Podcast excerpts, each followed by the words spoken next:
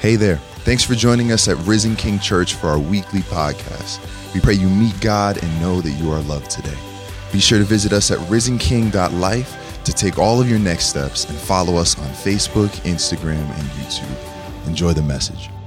Good morning, everyone.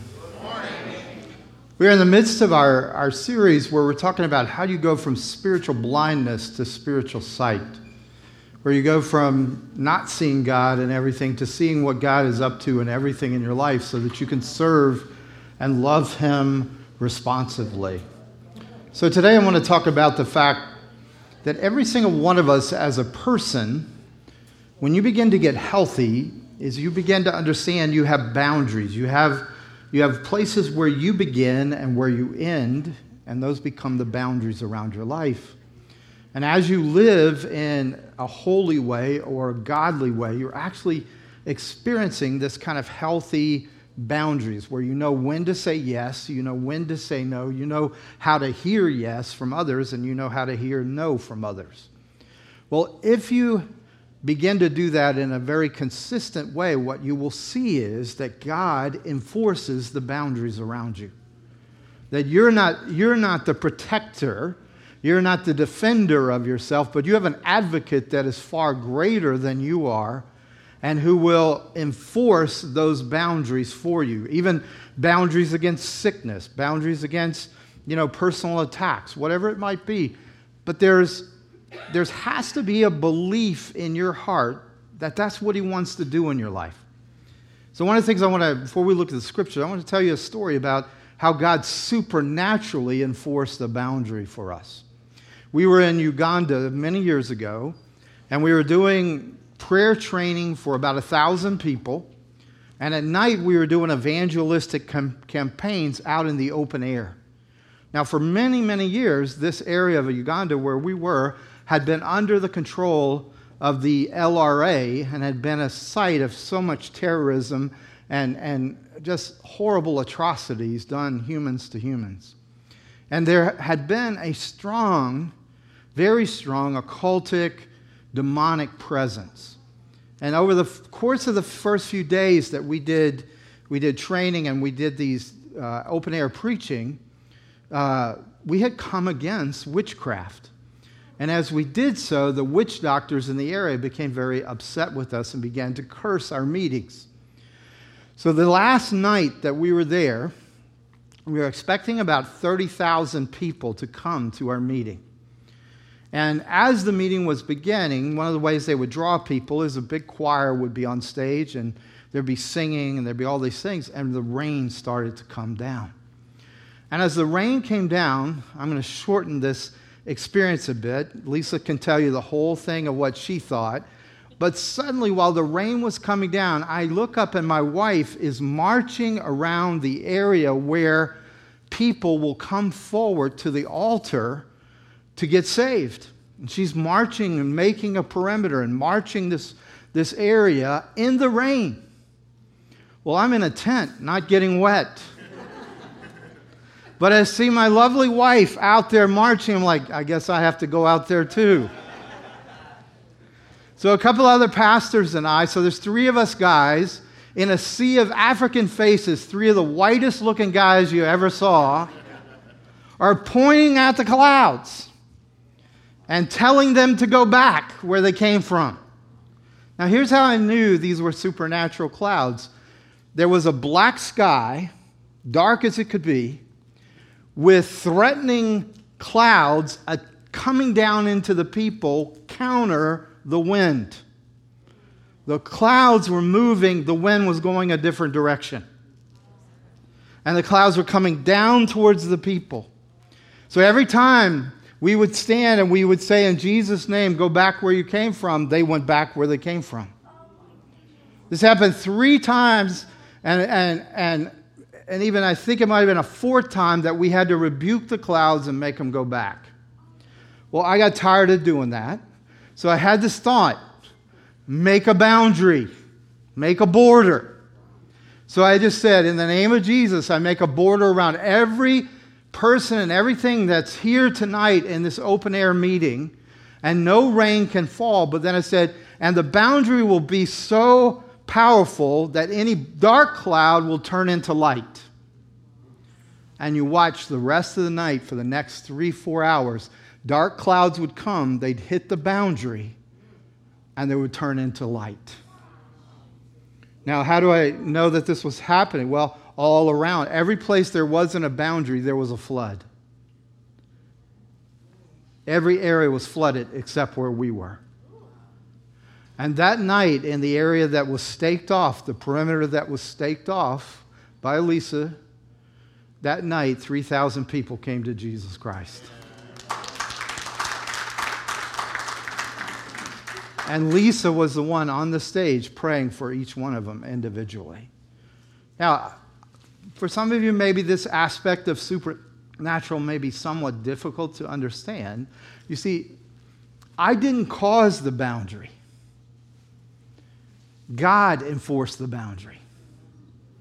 All I did was have faith for the boundary, but my faith didn't cause it. My faith believed it but God enforced the boundary. You see, what I'm trying to get you to understand is if you will begin to depend on Him for the boundaries of your life, like I depended on Him for the boundary over that meeting, God will enforce the boundaries. And He'll do it supernaturally. Look at, look at the, there's, there is a pattern in the scripture of how God wants to enforce the boundaries of your life. We're going to go for a little bit here. We're going to go to Moses' sermon. Moses in Deuteronomy gives his last messages to the people he's been leading. And he's saying things to them because he knows he's about to leave them and go to God. And so here's one of his, his sayings, his messages that he said to them. Will you read it with me? I like it when you read out loud with me. You are standing here in order to enter into a covenant with the Lord your God, a covenant the Lord is making with you this day and sealing with an oath to confirm you this day as his people, that he may be your God as he promised you and as he swore to your fathers, Abraham, Isaac, and Jacob. Now, in Moses' words here, you begin to see that God speaks to his people with love and with intimacy. He uses personal pronouns. These personal pronouns, his people, your God. But he also speaks not only relationally, but he speaks legally to them. There's a language of law here. He's sealing this with an oath. He's confirming you this day as his people. Now, a covenant is more than a business transaction. It's more than a, it's more than a promise. It is a binding relationship. It is a, a relationship that now uh, does not go away because there are unconditional promises attached to that relationship. And so Tim Keller says it this way a covenant is a stunning blend of law and love. Stunning because it's personal relationship made more loving and intimate because it is legal. It is this way through voluntary, mutual, binding promises and vows to be loving and to be faithful no matter what the circumstances are.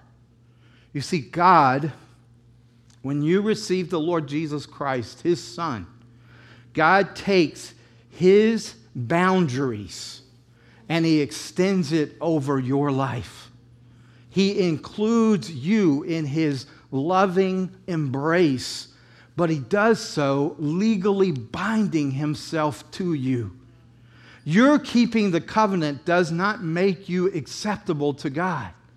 Rather, Jesus kept the covenant for you so that even though you're a covenant breaker, receiving Jesus, you come under the covenantal promises and the boundaries of the Lord our God. Now, it's personal. God is a covenant maker. This is who He is. He does not ever love you without committing to you. He doesn't ever extend His invitation to you without committing His whole self to you. All of His love, all of the time. But as He's doing so, He doesn't change who He is He, he now envelops you in his boundaries. A covenant is basically God's clearly defined and agreed upon boundaries. So, from the beginning of Genesis to the end of Revelation, you see God laying out what it is to be loved by God, what it is to receive God's love, what it is to be bound to God as a child of God. So, by his covenant, by his own oaths and promises with you, he wants to enforce the boundaries of who you really are as a person made in his image. He so values you. He values you above every other thing. How do I say that? Why do I say that? Because if he gave his only begotten son, because he wanted to have relationship with you, he's basically saying you're worth everything to him. So the one who believes you're worth everything wants to extend his boundaries around you. Now, the problem with this is that he's going to defend those borders that he's extended over you because what he's committed to is defending your true self. He's not going to defend the lies you believe about yourself. And he's not going to defend the lies you tell yourself about yourself or that you tell others about yourself. What we're really talking about when we start to talk about God's extension of his boundaries to you is that there are three things you have to know. The first is this all his provision is yours, all his protection is yours. But it all happens within the permission that he gives you in what you do, what you say, and how you live. Now, let me illustrate this a little bit. I was watching this movie, and there was this young woman, she was a teenager, and she had parents who provided everything a young woman could possibly want. She had a luxurious home, she had unbelievable gadgets, she went to the best private school, she had all kinds of provision, yet she was constantly surly. She was always rebellious against her parents. She was always wanting more. She was always unhappy. And she was terribly ungrateful, though she had everything. Now, she only wanted her parents' protection when her world fell apart. So when, you know, it was bad at school or some relationship went wrong or somebody was threatening her or bullying her, then she went to her parents for protection. But generally speaking, she wanted her parents to leave her alone. Now, everything she had, she had provi- uh, the provision had been done by her parents. She bought nothing, she did nothing. But whenever she was given the car or whatever it was, she chafed that they put boundaries on her. I can't believe you're making me come home at 11 o'clock at night. I can't believe you want me to tell you where I'm going in your car.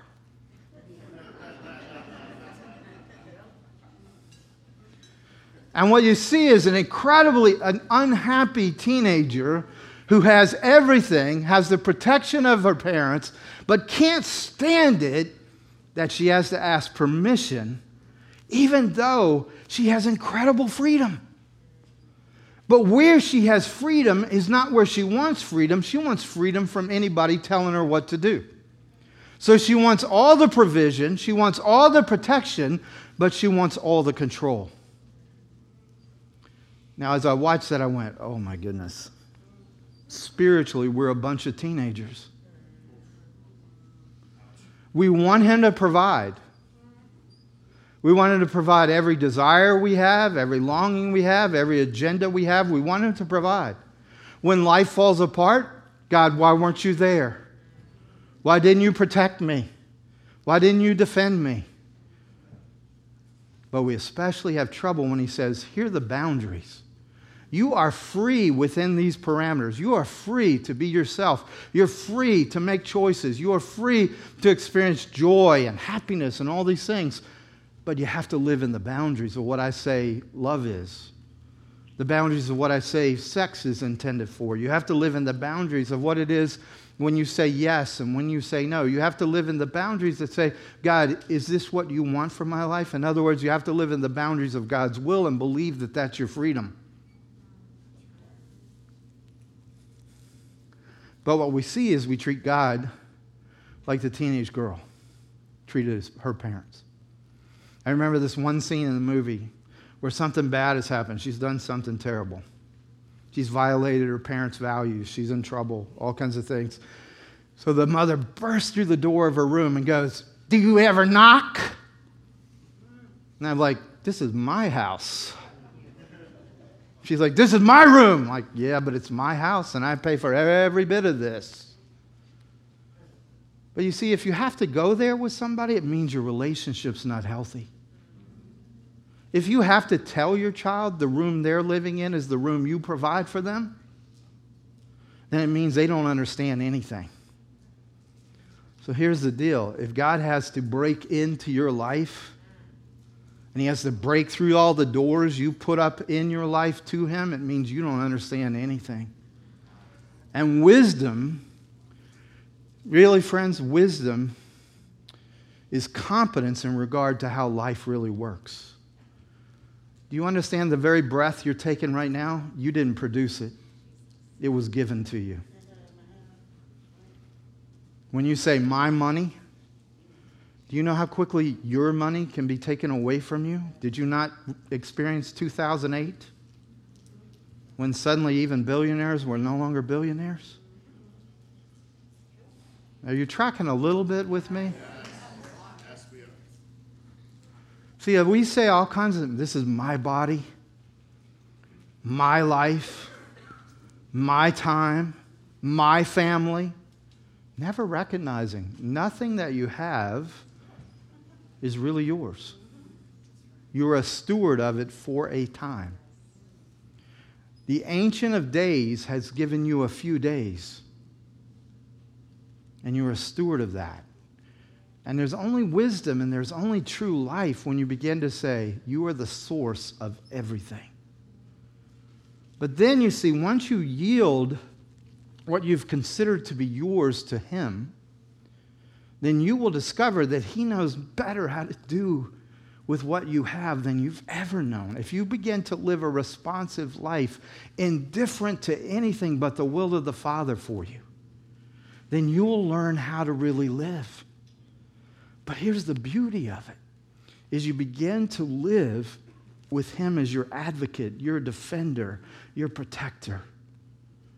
David understood this in many of the Psalms where he felt under attack. He said, I know that you love me because you defend me.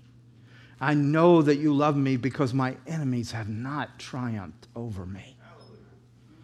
In the great Psalm 23, he says, You prepare a table for me in the presence of my enemies. You anoint my head with oil, and my cup overflows. Surely goodness and mercy will f- chase after me, follow after me all the days of my life. But when? I will dwell in the house, not in my room I will dwell in the house of the Lord forever. So, will you say this with me? Okay, would you say it? Provision, Provision. Protection, Protection. Permission. permission. Until you realize you live on the permission of God and you are free when you're living in the boundaries of God, you will still not see the fullness of the provision or the protection of God. You're not in the covenant because you deserve it. You're not in the covenant because you earned it. But you have to decide you're going to validate that covenant by receiving his provision, by living with his protection, and loving his permission. Can't do it compulsively, you have to do it voluntarily. This is why you see people who advance so quickly in Christianity and people who do not. All of them have the same Holy Spirit, but some of them have more willingness to be led and to say, Lord, what's your permission? What is your will than others? Some of us are like that teenage girl. It didn't matter what happened in this movie, it didn't matter. She stayed angry at her parents. She always felt ungrateful. She was always fighting them every step of the way. Now, here's the great thing. Why do I tell this story? Because you see, a boss can fire you, a friend can just reject you. Now, your family can disown you, but they can't get rid of the blood they put in you. I can say, well, you're not my child, but, but that child's got 23 chromosomes of mine that can't be taken back. That's why the Bible doesn't just call you a friend of God. That's why the Bible doesn't call you just a servant of God. The Bible calls you a son or a daughter because there's something unbreakable about the bond between children and parents. And God has called you his children, not his servants, and not just your, his friends. So he has bound himself to you, whether you deserve it or not. And the more you discover how wonderful it is to live under his permission rather than rebelling against his boundaries, you will, you will need to know that so that you can live life to the full. Now, what happens if you've struggled with this, like many of us? rebellious children, wanting our own way, being, living independently, seeing our own brokenness. Well, the Bible is so wonderful about this. God wants you to be honest. Now, the problem in most of our relationships with each other is that we fear honesty because people have used our honesty against us. Sometimes they've attacked us. Sometimes, you know, they've abandoned us. You tell the truth about your life and somebody never wants to see you again. But you see, God, however, actually is pleased with you when you tell the truth. He takes pleasure in your honesty. Look at Psalm 51 6. God desires truth in our innermost being. John 4 23 through 25, it says, 24, the, the Father is looking for worshipers who will seek to worship Him in spirit and in truth. You see, when you come here and you sing somebody else's words, but it never becomes your truth, then it's not worship. It's only worship when you are speaking what's true about you. Here's the deal He will not heal what you will not reveal. That's so good, I'll say it again. I may end up with a few rhymes today. He will not heal what you will not reveal. Because again, he's not, he is not trying to fix you, nor is he pressuring you. He's showing you, and he's inviting you. And, and, and the issue is will I be honest with him? He wants to hear it all. He wants to hear it no matter how bad it might be, how bad we feel about it. The more honest you are with Him, the deeper your walk will be with Him, the greater your wisdom, the greater your discernment. If you are dishonest and unrevealing in any area, that area is still your room that you haven't let be in His house. And He often, friends, He often will let you get away with this till you realize, I can't get away with it anymore. One of the scariest, one of the scariest thoughts is in Romans 1, where it says the wrath of God is revealed when he lets us do what we want to do. See, most people go around thinking he's going to hit them with a lightning bolt. But Paul says, no, the worst thing that God does is let you do exactly what you want to do. And so many of us, we're so stubborn, we're so hard headed, we have to see the consequences of our decisions before we'll say, hey, that doesn't work. Repentance is not a religious thing, it's a relational thing. Where you begin to realize that these decisions or these choices take me away from God. They do not draw me near to God. But when you begin to say, if I reveal this to God, if I'm honest about this, He will heal. And the light that He will shed on what I have kept in the dark, the light itself will burn up the power of this in my life. One of the most difficult things for any of us is how messy it is to get healing. And so, if you really want healing, it will make you feel like you're falling apart. It'll make your family feel like they're messy, a messy family. It'll make the church feel like a messy place. One friend of mine put on a sign, I think it was New Beginnings Church or something like that, and he put on the sign, a place to bring your humanity. And I said, How's that working out? He says, They're bringing it. I said, maybe you shouldn't have put it on the sign.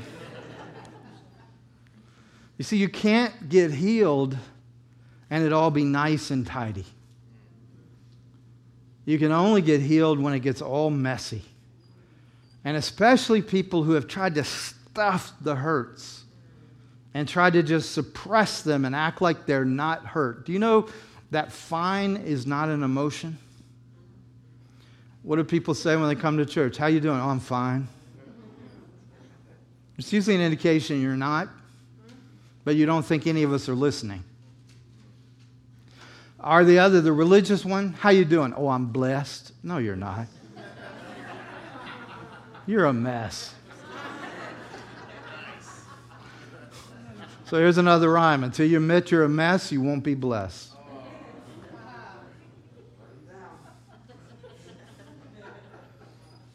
None of us are fine. We're in a pandemic, people. Asian brothers and sisters are being beaten up. African Americans are being killed. How can we be fine? Why are we not real? Why are we not genuine? Some of us are afraid. What's our country even going to be like five years from now? What's going to happen? Are we going to have race wars? Are we going to have this? We're going to have that? How can you be fine? It isn't about being fine, it's about can I, can I take what's messing me up to the throne of grace? Can I take what's making me afraid to the throne of grace? Can I turn to brothers and sisters who won't say, hey, don't feel that? Some of the worst counseling I've ever got is from other Christians. Tell them what's going on in your life. They're like, well, you know God is good all the time, which they're really saying, shut up and don't tell me any more of your problems or they, they belittle you and say you don't have enough faith because you're being honest about how messy it is. Friends, faith is radical honesty. I can't overcome something if I won't admit something. In other words, it's overcoming me because I can't name it, because I can't speak it. You see, I, I grew up in this very Calvinistic Reformed tradition. So it was okay to be angry because everybody else is wrong but us. so I was angry a lot of my life. I was very angry. I was angry at Baptists, I was angry at Pentecostals, I was angry at everybody who wasn't me. And then I discovered forgiveness. And it was like it was like the toilet of my life, which had been stuffed up for so long, finally got a plunger and it was flowing freely.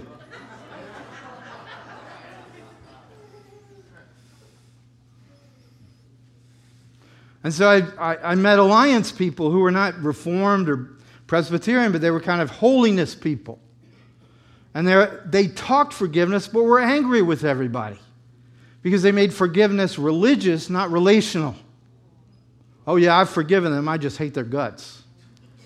I'm just going to talk negatively about them all the time because they wouldn't do the hard work of facing how much pain these people had caused them, and they were afraid to be honest because other people would think they weren't spiritual. You understand? My measure of your spirituality is how honest you are. Because if you're not honest, then you're not being healed. Here's the thing once you start getting healed, you want all of it healed. You don't want a little bit. You're willing to be messy. You're really willing to be of no reputation. You're willing for other people to say things about you because you want to be free. And see, that's God extending his boundaries over you and saying, Look, others might not understand you, but I'm getting you free. I'm going to extend my boundaries of love over you and embrace you in my everlasting love, and you're going to be healed. And even if others don't understand you, I do. Are you tracking with me a little bit? So here is this idea of God's covenantal extension of his boundaries over you. I love this word. It's a stunning blend of law and love. In other words, his covenantal love means he loves you so much that he legally bound himself to you. You can be the biggest screw up in this room, but if you have Jesus, he's not going to let you go. So, one of the people that's been helping me understand this better is a man by the name of David Benner. He's a Christian psychologist, an elegant writer. And he said this, and may, maybe this is just my therapy, but it was therapeutic to me. He said, As a serious young Christian, much too serious, I think, in retrospect, I used to think about God's will a lot. That topic got a great deal of emphasis in the rather earnest and humorless Christian tradition in which I was raised. But for all this emphasis and all my seriousness, I seriously missed the point of God's will. I incorrectly assumed that it was primarily applied to behavior, most specifically to choices of vocation, marriage, and sin versus righteousness. So if a person had already settled into a job, chosen a husband or wife, or wasn't facing an obvious decision whether or not to sin, God's will receded into the background. What a shamefully small view of God's love. Can God's dreams for us really be limited to a few moments in life? Isolated decisions and major transition points? Is God really irrelevant to our experience of daily existence, to the rhythms of our daily life? As incredible as it sounds, God is interested in you.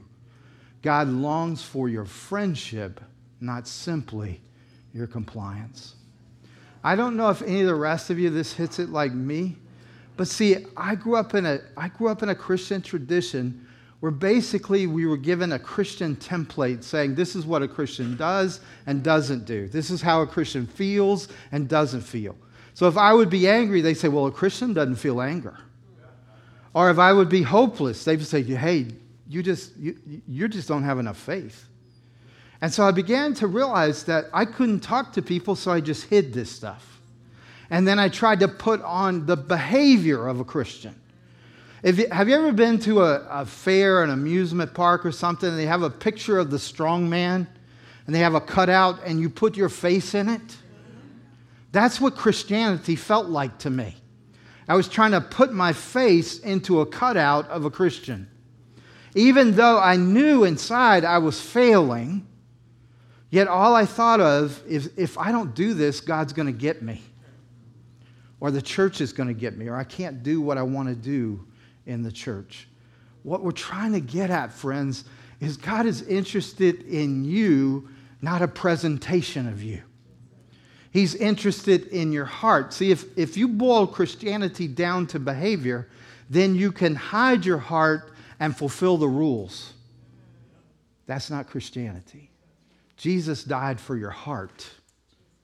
Jesus did the behavior you can't do and gave it to your account so that you have this standing place with God of righteousness. You will never be more righteous than Jesus, but you can be more real than you've been in the past. You've got a righteousness that will not go away. It's covenantally bound to your life. So now it's time to quit trying to play righteousness and be real with God and be real with one another. You know what's an interesting thing is if you hate your marriage, but you keep playing like you love it, you'll hate it more. But if you actually own that you hate your marriage, then God can change your heart and actually give you love for somebody you've hated. That's the way the spiritual realm works. Are you tracking with me a little bit in this? So, this is God's will experience. Then, God's will is not impersonal ever. It's not reducible to a code of law, nor is it primarily about what we do. It is deeply personal and inherently relational. And it can never be meaningfully separated from God's Spirit and His presence. Now, it's not just God's Word, but it's God's Word illumined by God's Spirit. I have known brilliant biblical scholars who never applied a single principle to their lives. Because you can understand the content of the Bible, but only the Spirit can truly apply the life of God's Word to your life. Without His Spirit, it becomes, in many ways, a dead word. So, what's the issue? Well, we have to learn how to live with a highly consciousness, a high consciousness of His divine presence in our life. Can I just, can I just get this across? If you're the worst Christian in this room, and I'm looking around, see who that is. All right, I saw you. No.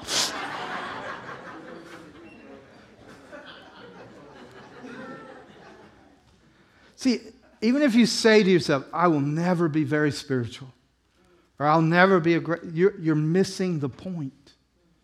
You're still saying, it's up to me to keep the covenant. The covenant has been kept. What's up to you is, be, is to become present with a consciousness of His presence, of how you begin to turn things over to Him, how you begin to gently say, Here, here's my mess. I'm not saying hate yourself. I'm not even saying hate your imposter. There's a reason you've had a false self. There's some need you had to meet. But today I'm saying to you, you don't need it anymore. You've got righteousness that is adequate to be right with God. So you don't need to t- put on an act anymore to play like you're righteous when you already have righteousness. So, what you need now is to say there's a gap between my life and the righteousness of Christ, and I want to I want to bridge that gap. And that can only be done if I begin to say, I'm safe enough with God to be honest about the gap. Well, oops, why does this always do this to me? It's testing my patience, I believe.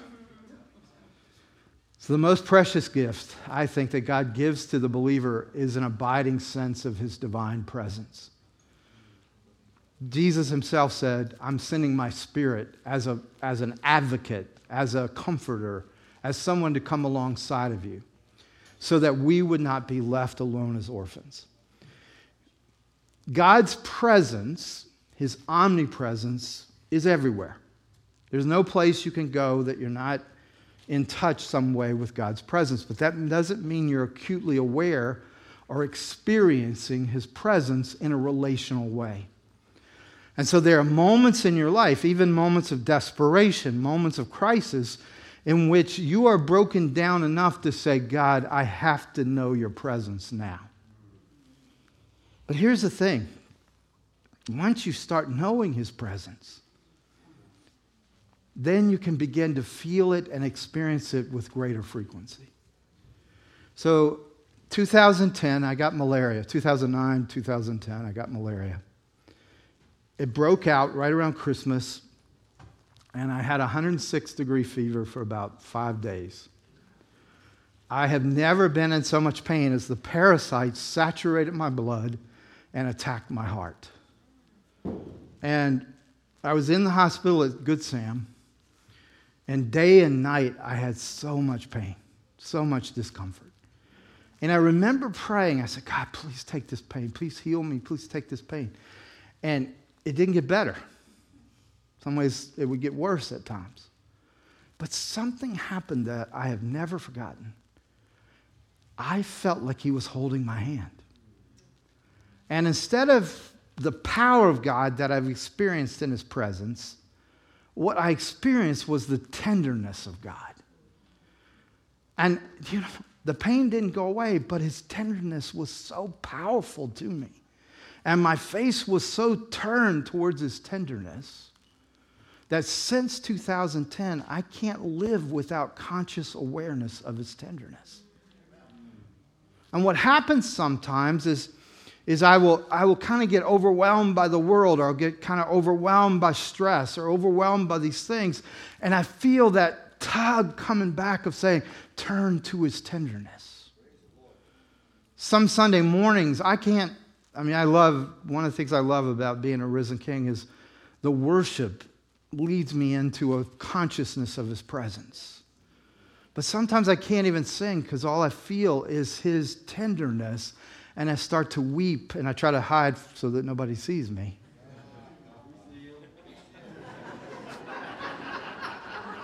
but it's, I mean, you might question why don't I stand during the, I, I can't. His presence with me is so thick that, it, and it's not tears of pain, it's tears of joy for his presence and his tenderness. What am I, do you understand what I'm trying to say? I'm not trying to say, go try to figure out how to be a better you. Stop it. Become conscious of his presence. For over 10 years, his tenderness has been with me no matter what I've been through. And I, I, haven't made all the best decisions and I haven't done all the right things. But even when I've turned away from his tenderness, I feel his tug going, Come back. Come back. Well, I want you to understand this is a biblical idea. Psalm 5:3, maybe you know it, but it has something here that you have to have, that you have to understand. I say this prayer to you, Yahweh, for at daybreak you listen for my voice, and at dawn I hold myself in readiness for you. I watch for you. This is the key to your whole life. Do you see what he says, though? At daybreak, you listen not to my voice, you're listening for my voice. You're waiting for me to speak. In other words, his day doesn't begin until he hears your voice. You hear these Christians, oh, oh God, please, please, please, please, please be present with us, please, please, please. I want to slap them in Jesus' name. Oh, come, Holy Spirit, come, come, come, come, come, come, come, come, come, come. Like we're begging him to do what he's already doing. He's been waiting for us to speak. Your prayer is not the first word. He's spoken the first word. Your prayer is a response. But you see, what does it say? But then I have to make myself ready. I have to believe that He's listening for my voice so that then that encounter becomes mutual. See, if I'm begging Him, please come, please listen to me, then I'm not believing Him. So you get a choice. Are you going to beg Him or are you going to believe Him? Are you tracking with me in this? So basically, what we're talking about, God is eagerly waiting for you. What we're talking about is you're watching for the one who's already watching for you.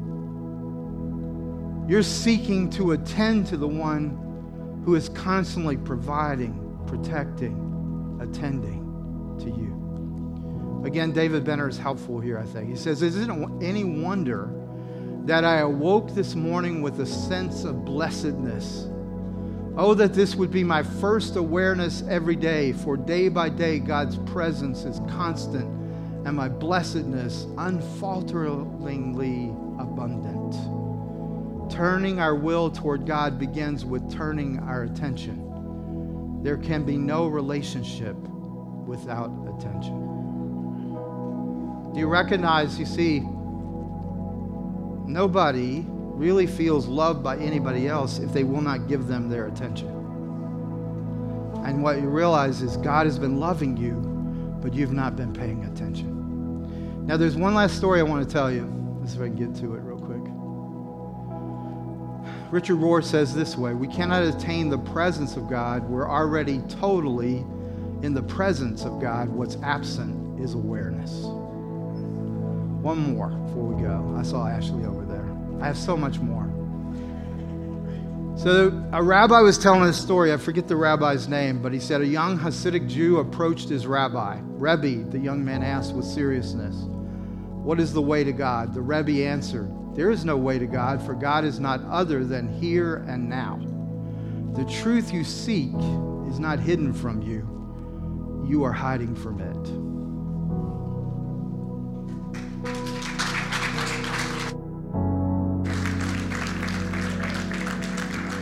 Will you stand with me as we close in prayer together? The picture that I got um, in this service and the last service is just for those of you who are parents or have seen this even in movies when your kids come in your room when you're still sleeping and they're kind of standing over you. And so you open your eyes and you're like, oh, hello. But they're waiting. They're just waiting for you to get up and talk to them and be with them and, and all these things. And Friends, that's what the Father is waiting for as well. He's waiting for you even in this in this moment, in this morning, in this room, at home, wherever you are. He's waiting for you to give him your attention. It's not it's not too late. It's 11:43. You haven't missed the mark today. You haven't missed the time. Right in this moment, I want to make space for us to give him our attention. Whatever that looks like. God, I'm I'm here. I'm listening. I know you've been waiting all morning for me. So, would you just take a moment in your own words, in your own way, to just maybe you need to say it out loud. This is a safe space to be messy. This is a safe space to say whatever you feel like you need to say. Maybe it's quietly in your own heart, but right now in this moment, let's let's tell him we're here. Let's give him our attention.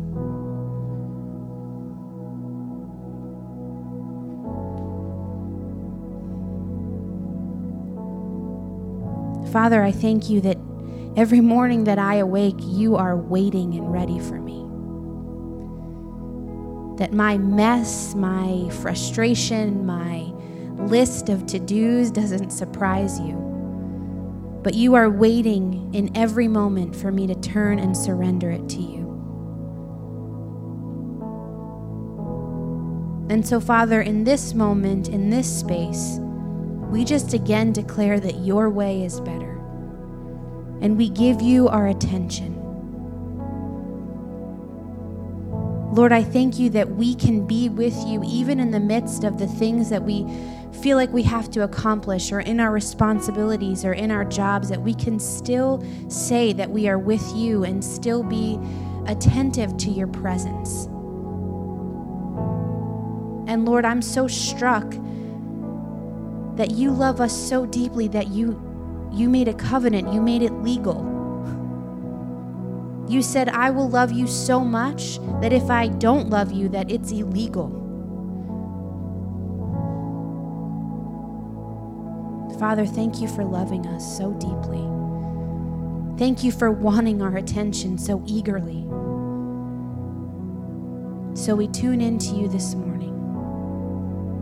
And we give you all the glory and all the honor. In Jesus' name we pray.